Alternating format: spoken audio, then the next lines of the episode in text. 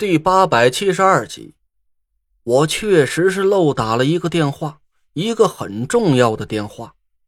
这新婚燕尔的唐果儿还在家里等着我下班呢，我却莫名其妙的消失了大半天。我看了看时间，这都快十二点了，也不知道他睡了没有。我拿着手机刚想拨号，却愣了一下，尴尬的挠了挠头。我压根就记不住唐果儿的号码，还在寻思着要不要出去回车上拿自己的电话呢。胡小蝶已经抢过了手机，在上边按下了一串号码，递给我。任何接触过的目标，包括样貌、体态、穿着和一切与目标人有关的信息，都必须过目不忘。这是化妆潜伏的基本素质，好好的练练吧。我干笑了两声。电话刚拨通没两秒，唐果儿就接了起来。是累赘吗？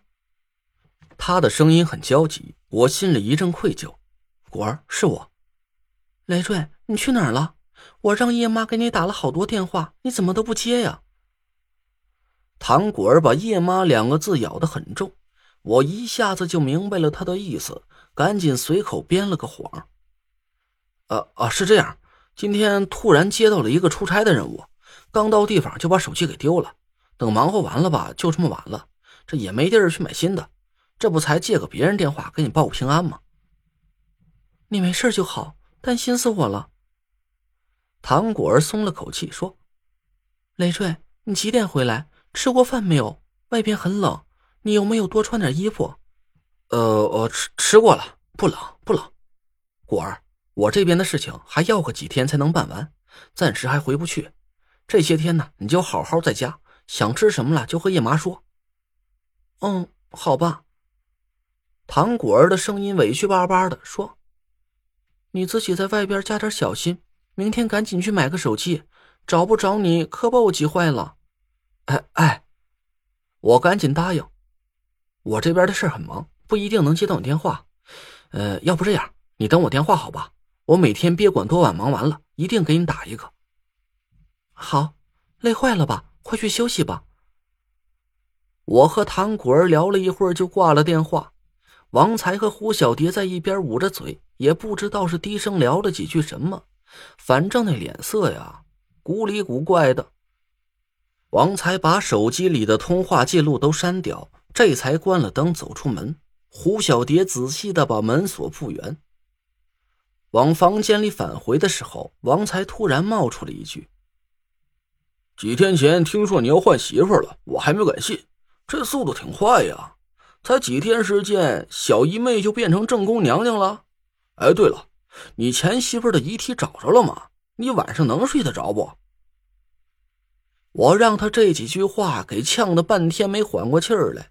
王才和胡小蝶径直进了屋子。我呆站了半天，无奈的叹了口气：“大爷的，本来还能睡着，让他这么一通抢白，我还真睡不着觉了。”我们挤在屋里的墙角边上眯瞪了一夜。这时候正是初春季节，天气还很冷。这间破屋子撒风透气的，估摸着屋里的气温顶多也就不到十度。我是真不知道那些没有法力的教众这一天天到底是怎么熬过来的。我赶紧打出一道火形法力，散布在屋子里，这才感觉到身上有了一点暖意。王才和胡小蝶不客气的让我守着，他俩倒睡了个香的冒泡。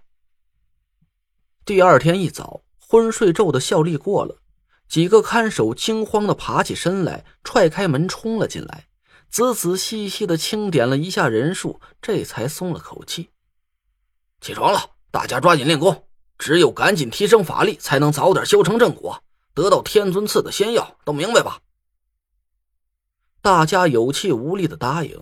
看守给每人发了一杯温水，这他妈就算是吃过早饭了。有两个人终于忍不住了。哭喊着求看守带他们见右护法，说是已经想通了，马上就给家里打电话，凑钱去买天尊赐下的仙药。看守得意的笑着，带着两个人出了门。没多一会儿，传功长老嘴巴油光光的走进屋子，带着大家继续冥想打坐、念诵咒语。我饿得都快抓狂了，一边跟着他们叽里咕噜的念咒，眼光还一边不停的瞟向胡小蝶。那么厚的一沓钱，他藏在身上都没搜出来，我总是怀疑他的衣服里应该还藏着干粮。胡小蝶恶狠狠的瞪了我一眼，我讪讪的收回了眼光。虽然所处的条件很恶劣，但现在我没了后顾之忧，这一天下来啊，日子倒也不算是太难熬。所有的事情都安排妥当了。岳杏林性格沉稳，心思缜密，有他替我处理公司里的事儿啊，我是一百个放心。庄小龙打探消息的本事，我是亲眼见识过的。相信他也会很快就找到老张的藏身之处。晚上十点左右，冥想天尊准时和他的上线联系。我暗暗的用神识听到了冥想天尊的通话内容，但收获不是很大。冥想天尊汇报了这几天的敛财数目，虽然我听不到对方讲话的内容，但从冥想天尊的口气上来看，他的上线很着急。他们似乎是想要在短时间内凑足一大笔钱，但具体要做什么，我却没探听出来。是，我会加紧想办法，愿老板放心。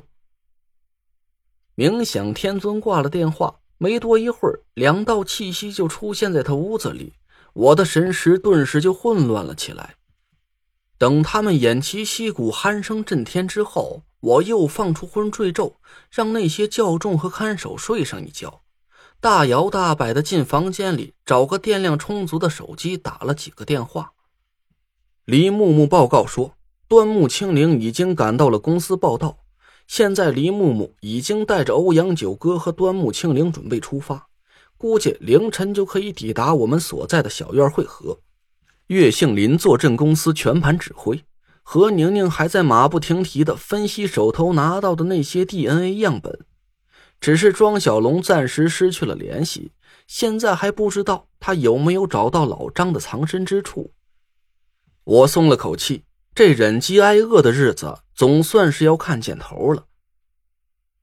咱先做一下战前准备，一会儿等袁明到了，把这里交给他们接手，咱们三个立马出发去接应庄小龙。准备什么？王才奇怪的看着我，我笑着指了指院子，溜门撬锁找吃的呀，这活你应该比我在行吧？王才一拍大腿，眼珠子都冒光了，他赶紧拉着胡小蝶跑出了门。我笑了笑，给唐果儿打电话报了个平安。不多一会儿，王才和胡小蝶就眉开眼笑的抱着几个盘子碗跑了进来，嘴里还咬着半拉猪蹄子。我们三个敞开了吃了个饱，胡小蝶找了几根绳子，把十几个七歪八倒的手卫捆结实了。就在这个时候，砰的一声，不远处突然传来了一声闷响，紧接着村口的方向腾起了一片绚丽的光芒。